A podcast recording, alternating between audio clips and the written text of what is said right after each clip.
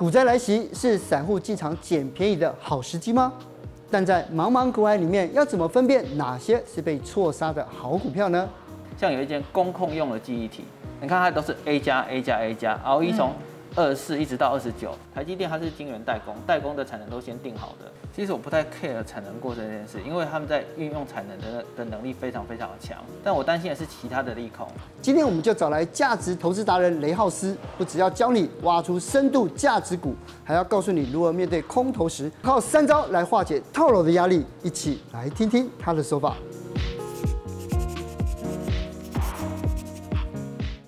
二零二二年从二月到现在啊，我真的觉得股市啊，真的每天都心惊胆跳。尤其啊，就是像来到了六月，我看到那个就像那个叶克膜的心电图一样，噔，然后每天一掉一点，掉一点，掉一点。现在台湾好像已经真正的被宣告是股灾熊市了嘛？那接下来这种是真的是多空的态势吗？那如果说呃，像过去哦，过去大家买股票的时候就觉得就是哎，那时候什么买都会中。那来到了二零二二年，是不是价值投资法的这些这些投资者是这个时候就应该要进场了？对，其实我们可以看到，像过去两年的时候，巴菲特在股市里面的动作也比较少，但从今年开始，他动作开始变大了。嗯。因为过两过去两年的时候是资金比较多，降息加上资金，资金越多，嗯、那资金它最后一定会收回去。收回去的时候，原本很贵的，它就变便宜了。那对这价值投资人来讲，我们在这边捡便宜的机会就变多了。嗯，其实我觉得刚刚在录影前啊，雷浩斯有讲到一个点，我还蛮喜欢的。他说我们都看得到，就是升息啊、缩表啊、通膨啊、封城啊，但是我们完全无法预估接下来的情势会是怎么样。嗯、那接下来真的会走一个长空吗？应该说哈，接下来的情势永远是会出乎你的意料之外，因为未来永远不确定嘛。啊，虽然未来不确定，但是我们可以有分三种未来。第一个是好的未来，嗯，第二个是糟糕的未来，第三个是不好不坏的。所以它未来其实是几率分布。好的未来当然很棒嘛。那我们唯一要应对的是糟糕的未来，不好不坏是常态。对，那遇到糟糕的未来的时候，你就有很多方式去替他做一些控管。尤其在价值投资在这方面的经验是比较多，方法也比较多。哦，所以如果说按照雷老师之前来跟我们分享，因为其实。价值投资法，尤其是在这个时候，就是如果说接下来有可能，对不对，是走空空头的这样子的一个长长期的格局的话，哎，这个时候就是哎进场去捡股呃选股票的话，你的选股策略是什么？你有没有特别在意哪一些点？嗯，首先我们要先挑体质好的哦，因为那个呃时间是好公司的朋友，一般公司的敌人，所以我们要挑体质好的。那体质好的公司，我们在台股一千七百多档里面，我们就要先去筛选它，先用一些标的把不好的先筛掉，留下好的。然后一步一步慢慢筛出来。嗯、哼那最常用的一些指标，像这里我先介绍五个嘛。嗯、第一个是五年 ROE 大于十五。嗯。哦，ROE 代表是营运效益，然后再来是近五年自由现金流大于零。哦，希望它的现金流充沛。然后我希望它本业获利能力不错，所以近一年的营业利率大于十。嗯哼。再来我希望那个董监事持股比较多，哦，所以我希望董监持股大于十。是。啊，这代表老板跟你利益一致。然后再来就是董监事质押比呢，希望它是小于十。嗯哼。他尽量不要把股票拿去抵押借款。哦。其实雷浩斯，你已经把五大准则都列出来，但是这个市场上要能够完全符合这五大准则的，其实也。没有很多。那如果算一下的话，一千七百档多，一千七百多档股票嘛，那它符合这样子比例大概有多少？呃，大概差不多快，诶，七十到一百左右。所以能投资的股票就七十到一百。就昨天到这边，对，呃，像我以前书写过九大指标，是把这五个写的更更严谨一点。然后最新的财报筛出来，然后剩下大概是五十四档。嗯。对，用所以完全筛出来大概这样。不过这里面有一个可以松一点点，就是在董监事持股，因为有个董监事持股它太。股本太大，你像那台积电，台积电是不可能符合这个死的。对对对，所以我们要按照公司的那个那个每个规模状况哦去调整它。那其他的指标符合就可以了。那如果这五大指标当中哦，最重视，大家可以拿它最最优先的考量的，可能是哪几个呢？嗯，最重要其实是 ROE 跟自由现金流这两项。哦。对对，这两项，然后针对这两个指标，把它再再做成一个分级的制度啊，叫获利能力矩阵。嗯。对，像我们。画一个 X 轴，把 ROE 当 X 轴，哦，然后呢，大于十五呢，然后有自由现金流在这里叫 A A 级，那大于十五没有自由现金流叫 B one，哦，那介于十跟十五之间有自由现金流叫 B two，以下就是 C，好像 A 级的话呢，只要像台积电哈，它是 ROE 大于二十，所以它二十以上它可以说是 A 加，而且持续从二零零五年以上一直到这边都是 A A 加，那个很夸张，那个很夸张。对，那其他的，例如像有一些小的公司，全国电子，它也是 A 级，而且持续很多年，也在从二零零三年到现在。那另外有一些公司它是 B B two，B two 不是不好，是不够好。像中华电信，它就是稳定规模，那规模稳定，它又不太可能大幅度的成长，对不对？所以它是维持在这个点，不是台湾就这么大，对对对，因为这样子嘛，对对 对啊，所以它这个就是所谓 B two 的样子。那我们在选的时候呢，当然是一直都是 A 级会是最好的。那我希望都是自由现金流充沛，不要没有自由现金流的公司。不过呢，按照这个获利能力矩阵的四个象限啊，你可以帮我们举个例子，哪一些股票呢？是我们要怎么去判断它？那我们从小一点的公司开始讲哈，像有一间公控用的记忆体，公控它就是比较克制化的。哦，那这间叫宜鼎哈，你看它都是 A 加 A 加 A 加，ROE 从二十四一直到二十九。啊，那这这其实它是一个表现很好的一个公司哦。几年前它它的获利跟现现在大概是增加五年大概就增加了一倍，税后净利总额。工控记忆体呢，它是个比较不受景气循环的，所以他们老板自己说，他们这叫屋檐下的股个股，就是它站在屋檐下，外面天气如果很热，它温度比较高一点；外面景气很冷，他们就稍微冷一点，但不会大幅度的波动。对，所以它是属于这种被景气循环。影响的比较低的类型的，对，所以你不要你在持有这类个股的时候，你不要去期待它暴涨暴落，对，但但是它是相对稳定，至少安全一点。对，在你的投资组合里面，你可以配置一部分，啊，是这种比较安全定息的这种类型。是，嗯，那另外一支呢？那这支叫石威哈，石威它是代理像 K 的软体那些的，哦，那他们现在也用这些软体里面去增加一些顾问的的业务，啊，你看它虽然只是代理软体哦，可是你看它的 ROE 也差不多是二十六。哦，一直都是二十九 A 加 A 加 A 加 A 加，呃，更特别是这间公司，因为它比较小，你还要看它大股东持股。嗯。对，像它大股东持股这里面，你可以看到，其实它在外流通股数大概只有百分之三十。嗯嗯。七十都在大股东手上。嗯。对，而且而且几乎都在老板的家族手上，因为它除了老板本身的董监事之外，他们自己还有成立投资公司，啊，所以那些都锁在他手上。哦。对，像这种，他的他也不太会。会爆冲，是因为筹码太少了。对，但是它就是你可以知道，它会跟你的利益一致。嗯，对，他会跟小股东的利益一致。嗯，不过其实雷浩斯刚刚有提到嘛，你投资的除了台积电之外，还有你刚刚推荐的这两个，就是我们看到的石威跟一鼎，我都没听过，这个都很小，比较冷门的股票。但是这些比较冷门股，你说它相对是安全，或者是不会随着景气循环有太大的波动，但是还有没有一些可能是我们要入手的时候也要注意的？如果你是一般投资人，你在投资这种。这种股票的时候，因为它成交量比较低，所以在跌的时候，你又刚好要用钱的时候，这个时候你要卖的话，你可能会杀低一点，所以很危险。对一般投资人，对，所以你你要确保你用的是闲钱，对，然后还有它成交量不会太高，这这几点是你自己要注意的部分。哦，对。一家的公司里面，大家想到就是台积电嘛，对不对？对。因为台积电呢，虽然获利能力感觉上非常好，但是这你看，我我们从年初看到现在，它股股价一直往下跌，嗯、对不对？嗯、现在大家讲说可能会跌破五百，甚至于可能会继续下探哦。那么呃，在这样子的情况之下，台积电真的没有问题吗？嗯，首先我们要知道这个股价基，它基本上有三个功能。第一个，它是一个领先指标，嗯、哼啊，这个我们大家都可以认同嘛。可能它如果涨的话，可能后面发生什么好事；跌的话，可能后面发生什么坏事。第二个，其实它是个情绪指标。当它涨过头的时候，投资人会冲上去；当它杀过头的时候，投资人也会恐慌。嗯、哼第三个，其实它是个估值指标。长前两个功能都是短期，第三个功能是长期。所以长期下来，它会跟着它的基本面走。然后股价因为另外两个的功能，因此它会超过基本面，也会掉下来。然后这时候我们可以用本益比去评估，像年初六八八的时候，本益比差不多接近三十几嘛。对，那现在的话可能就是是跌回它相对合理的本益比，嗯、相对，对对对。那大部分的人因为他在看看股市的时候，其实他只看股价，嗯哼，他没有对上他的获利，也就他没有没有那个本益比。看股价都来不及了，对，而且那这样的话就要研究财报了，对不对？对，这样就进入一个比较要研究财报跟研究公司竞争力，同时这两点，也就财报数字的量化分析跟公司竞争力的品质分析、质化分析这两项。对，那台积电呢，在竞争优势上面其实是非常非常强的。那这个很强的竞争优势，其实不是靠一两年，而是要靠三十五年以上，不断不断的去强化它的它的竞争优势。嗯，好像这种竞争优势在。有一本书叫《飞轮效应》，嗯嗯，啊，飞轮效应讲的就是如何打造出伟大的公司。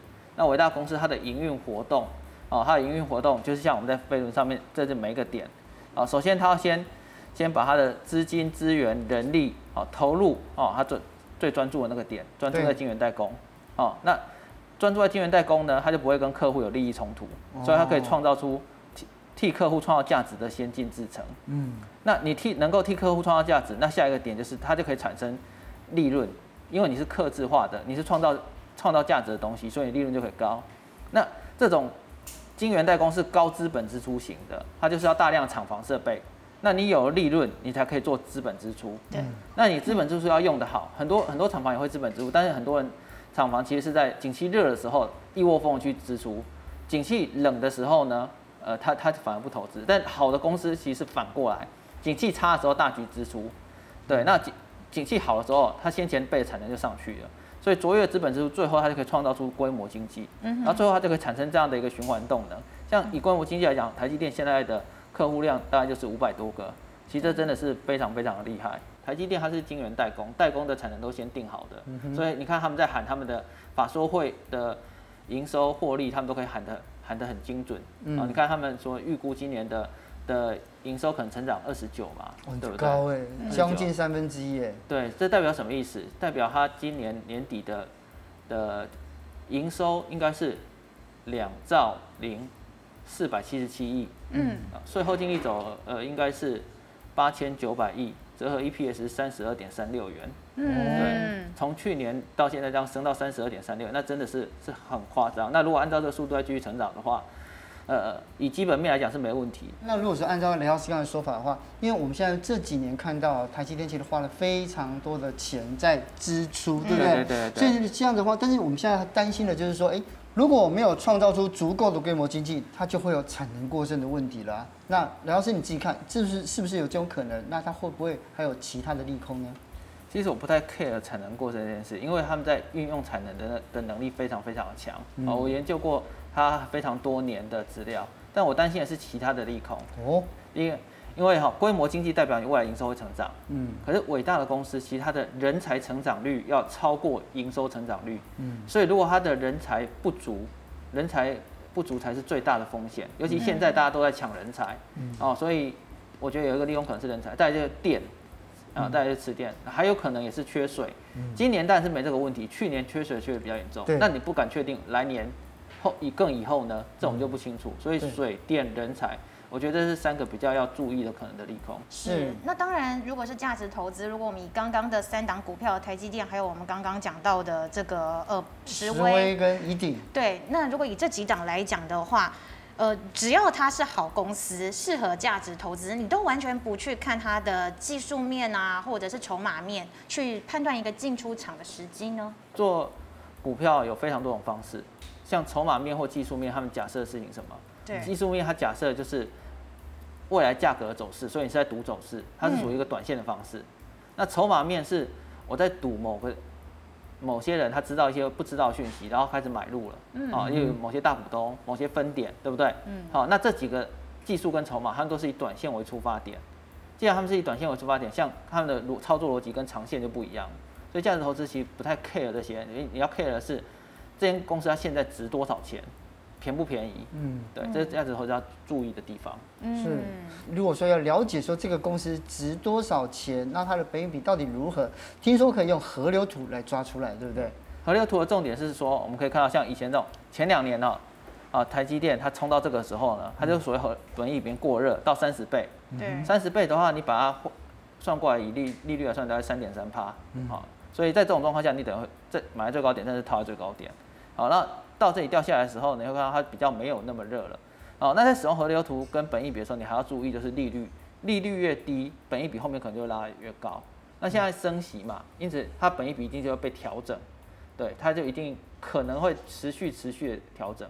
哦，这边就是要注意一下。雷老师，刚刚你有讲到了两档哦，宜鼎跟时威啊，那我们有特别抓出它的本益比河流图，可以看到呢，基本上它现在是在蓝色相对比较低的位置，所以目前是适合进场的时机吗？好，我们在用本益比河流图的时候要注意两个事，一个是啊，它是在过热还是比较偏冷的地方，对。第二个是它的绝对数字，啊，那你可以看它应该接近接近一个比较蓝色的地方，所以它现在偏冷的嘛。嗯、第二，它的绝对数字大概是本益比大概是十一啊，十十一到。到十三这个区间，应该十一左右。十一倍本益比就表示说，假设它现在获利不变，啊，未来获利也都不变的状况下，你持有十一年，报酬率就是一倍哦。所以如果你买在本益比三十倍，当获利不变的状况下，你要持有三十年才能够赚一倍回来。对对，所以本益比越低，你的成本就越低。嗯啊，这样的话呢，你风险就越低。嗯，对。所以现在看起来的话，在一定就像在相对在低点，对不对？对。嗯。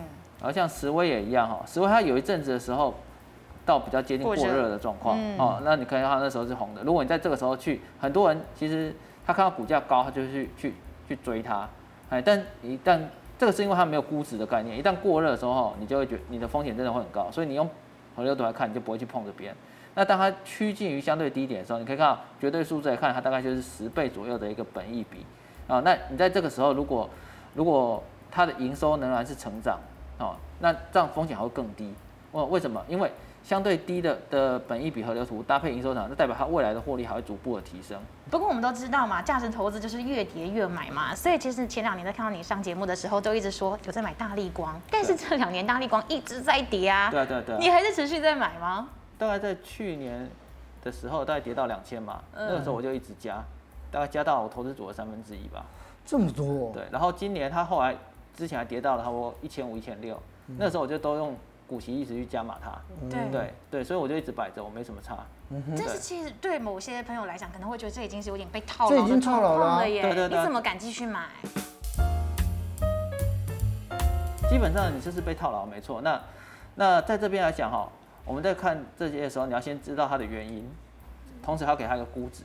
好，首先哈，我们先看大力光资产负债表，在资产负债表上面哈，你可以看到它有百分之。我五十以上都是现金，嗯，哦，对，它有千亿以上的现金，那它有没有负债？我们可以来看，其实它没有负债，好，那它净值百分之八十，百分之八十的净值是值一零六七元，一零六七元，因为它没有负债，所以它总资产大概是一千三百元左右。那你看现在的股价大概是一千七，好，那这一千三百元以上，如果它每年再获利个 EPS 大概一百四十元左右，这是这几年比较差的一个状况，那它总资产就会慢慢慢慢被拉上去，嗯，哎，那在这种这是第一个点，第二点就是。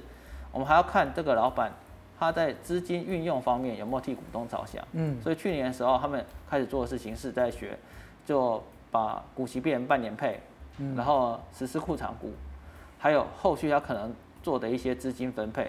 因为对大多数人会觉得说，你有这么多钱，你怎么不分配出来给股东？嗯，那我看过他的他的公告哦，大概在去年十月的时候，你看这这千亿里面呢，他花了一百一十亿左右要在。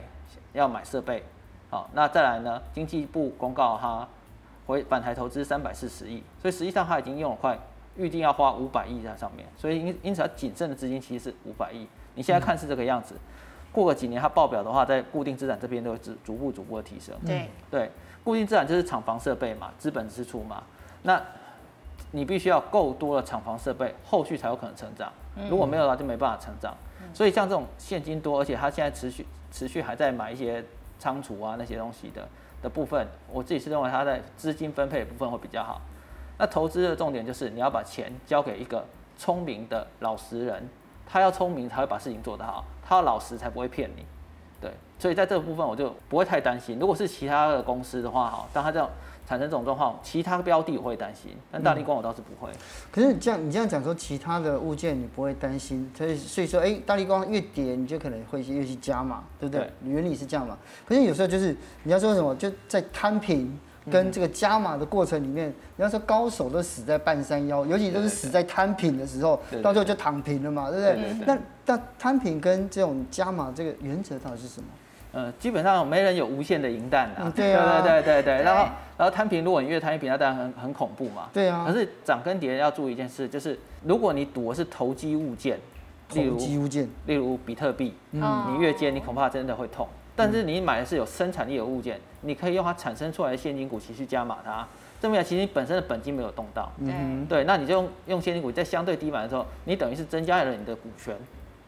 这就是生产物件跟投机物件不一样的地方。那只要它生产力持续到，我们就可以用时间去跟它耗，因为时间是好公司的朋友，一般公司的敌人。